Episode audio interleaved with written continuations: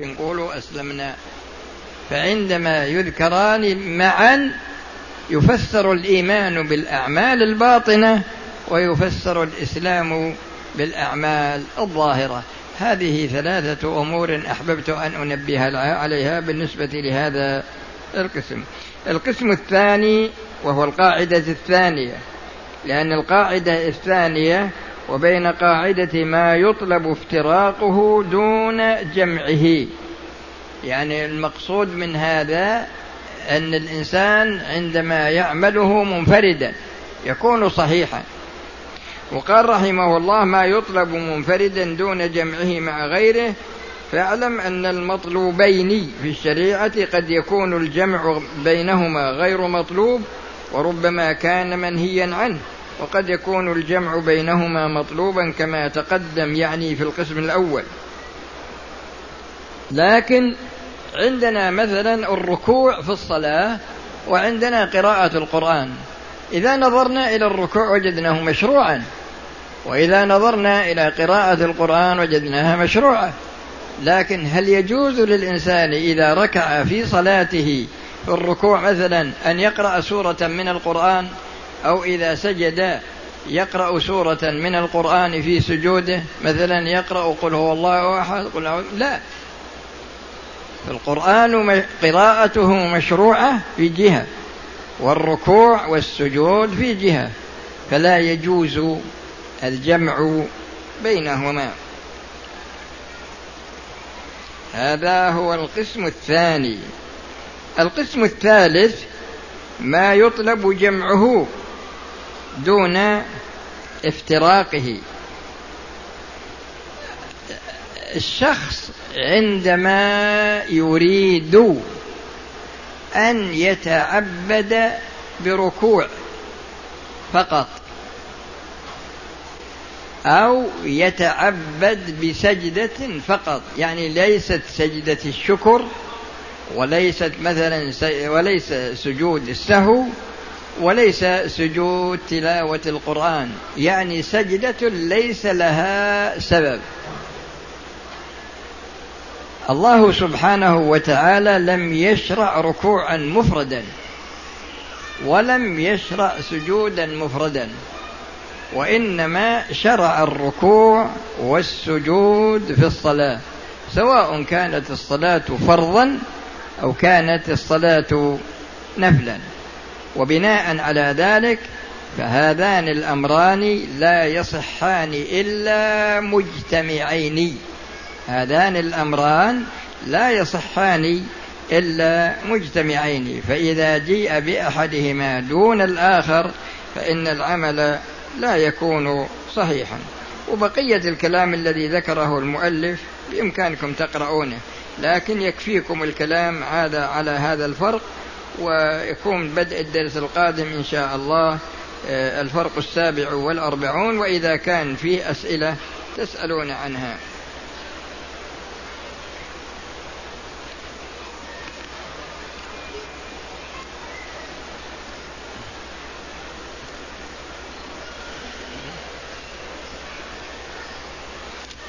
هذا سائل يقول ذكرتم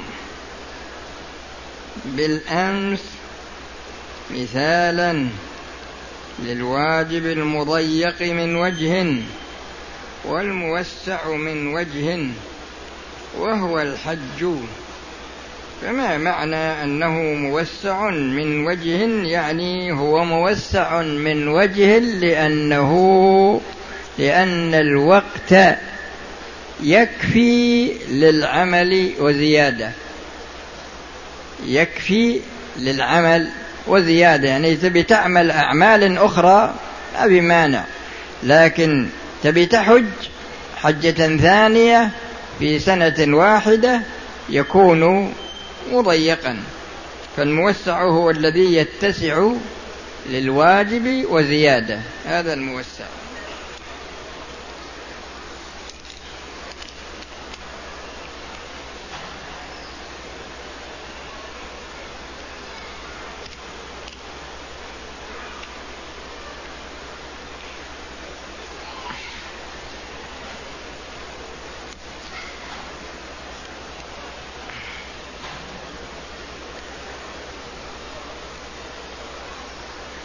وهذا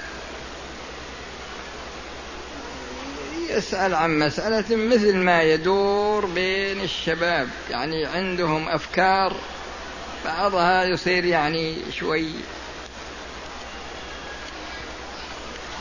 يقول هل صحيح أن من السلف من جعل الجهاد ركنا سادسا؟ الله سبحانه وتعالى بين في القرآن وكذلك جاء في السنة مبدأ. هذا المبدأ هو أن الشريعة حاكمة وليست محكومة. بمعنى أن الناس تبع للشريعة وليست الشريعة تبعا للناس. وبناء على ذلك يقول الله جل وعلا والله يحكم لا معقب لحكمه. يعني ما فيه هيئة تمييز ولا فيه مجلس قضاء ولا فيه يعني ينظرون في حكمه كما ينظر في حكم القضاء. لأن كلمة والله يحكم هذا من جهة مبدأ الحكم لكن والله يحكم لا معقب لحكمه ما في أحد من الخلق من الجن من الإنس من الملائكة. له حق النظر في حكم الله ولا مثقال خردلة. بناء على ذلك نأتي إلى مجيء جبريل للرسول صلى الله عليه وسلم وبيانه لركني الإحسان أن تعبد الله كأنك تراه فإن لم تكن تراه فإنه يراك. ونأتي إلى جوابه في الإيمان ببيان أركان الإيمان. ونأتي أيضا إلى بيان أركان الإسلام. إذا كان هذا بين جبريل وبين الرسول صلى الله عليه وسلم في بيان ركني الإحسان وأركان الإيمان وأركان الإسلام هل يحق لأحد من الخلق أن. أن يختلق ركنا سابعا للإيمان؟ ولا يخترق يختلق ركنا سادسا يجعله للإسلام؟ لا. لأن الله هو الحاكم. فليس لأحد حق أن يد... نعم الجهاد في سبيل الله ما في إشكال إنه مشروع. لكنه من فروض الكفايات. إلا في بعض الأحوال قد يكون فرض عين. وهذا مرجعه إلى ولاة الأمر هم الذين يحددون هذه الأمور عندما وعندهم أهل العلم عندما تأتي أسبابها. مثل الحين اللي بيزيدون قسم رابع للتوحيد. يعني هالشباب الله يصلحهم. مثل واحد منهم عمره خمسة عشر سنة ويقول هذا الحديث ولم يصح عندي. طيب أنت من أنت علشان يصح الحديث عندك ولا ما يصح؟ الله يصلحهم مجتهدين.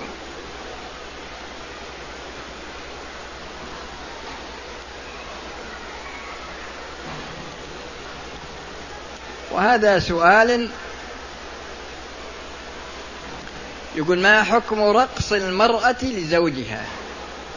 والله يا أخي أنا ما شفت صورة الرقص علشان أعطي عنها حكم لأن منه ما هو محرم وقد يكون في بعض الحالات يعني لكن أنا ما ما شفت شيء علشان أن أقول لك إنه حلال ولا حرام. لكن في ناحية مهمة أنا أذكرها لكم بهذه المناسبة. وهي تتعلق بالعلاقة الزوجية. مما يؤسف له أنه يوجد رجال يربون النساء أسوأ تربية. وأنا أذكر لكم بعض الأمثلة. فيها امرأة اتصلت علي. وقالت إن زوجي يغلق الغرفة علي أنا وياه ويشرب الخمر ويجبرني أن أشرب معه.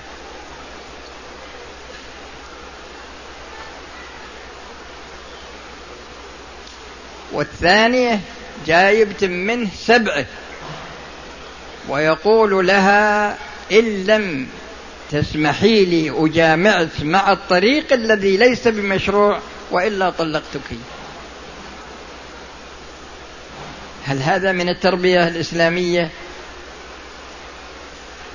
والثالثة تقول يضرب يقيد يدي ورجلي ويضربني حتى يأخذ حده من الضرب ثم بعد ذلك يتصل بها.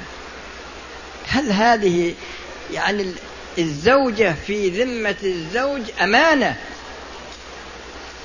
وضعها الله في يده لأنه صاحب السلطة عليها.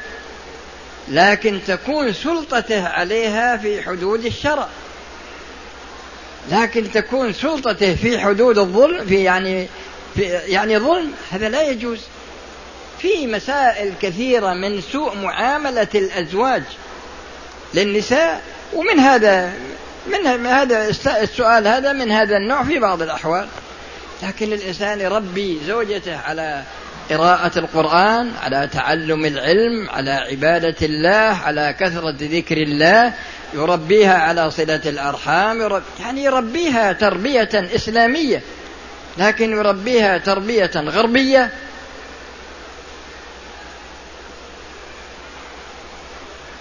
كلكم راع وكلكم مسؤول عن رعيته. فالرجل إلى إلى أن جاء فيه الرجل راع ومسؤول عن رعيته. وهذا سؤال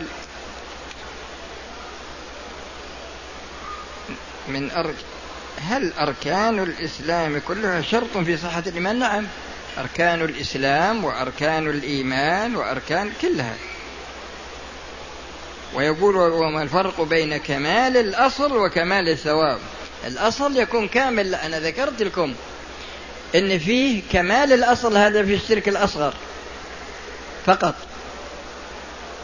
أما الثواب كمال الثواب الواجب يعني الإيمان الواجب فهذا بالنظر إلى ذكرت لكم أنها كبائر الذنوب التي تكون دون الشرك الأكبر والنفاق الأكبر والكفر الأكبر ودون الشرك الأصغر. وذكرت لكم الأمثلة فيها لكن بعض الناس يصير يهوجس ويروح عليه الكلام. اسكن. اللي بحث يروح هناك. إذا خلصت من الحرم تكلموا إلى الفجر. لكن في مجلس علم ما يصلح.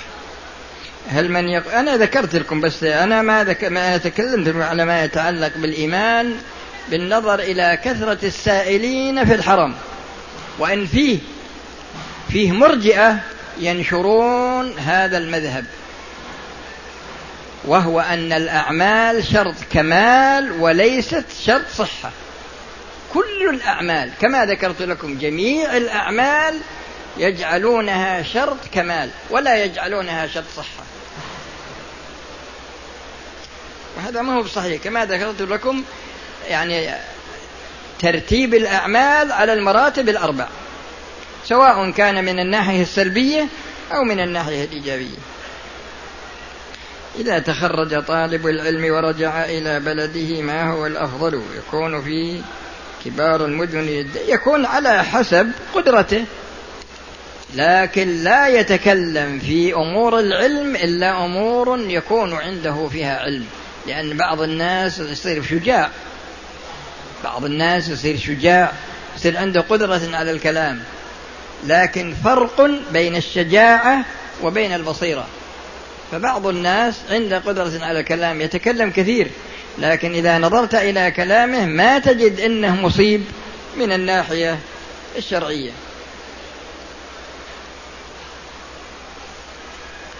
وهذا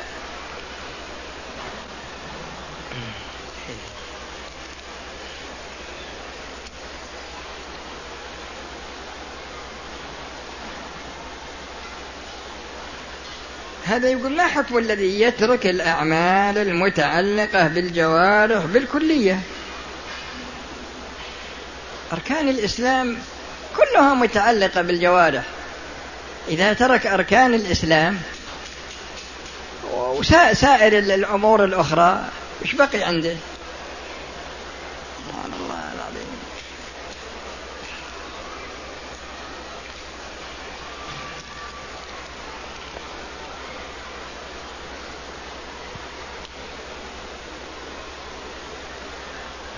يا هذا يسأل يقول لو تعدد لنا عدد من كبائر الذنوب. يا أخي فيه معجم اسمه معجم الكبائر. معجم الكبائر مطروع مطبوع ومرتب على حروف المعجم. اسمه معجم الكبائر. وفي كتاب الكبائر للذهبي ممكن تشتريه الآن إذا خرجت من المسجد. لكن معجم الكبائر هذا من أحسن الكتب التي تساعد وفي كتاب كتاب الترغيب والترهيب كثير فيه. ما يحتاج إلى أن نشتغل في عددها.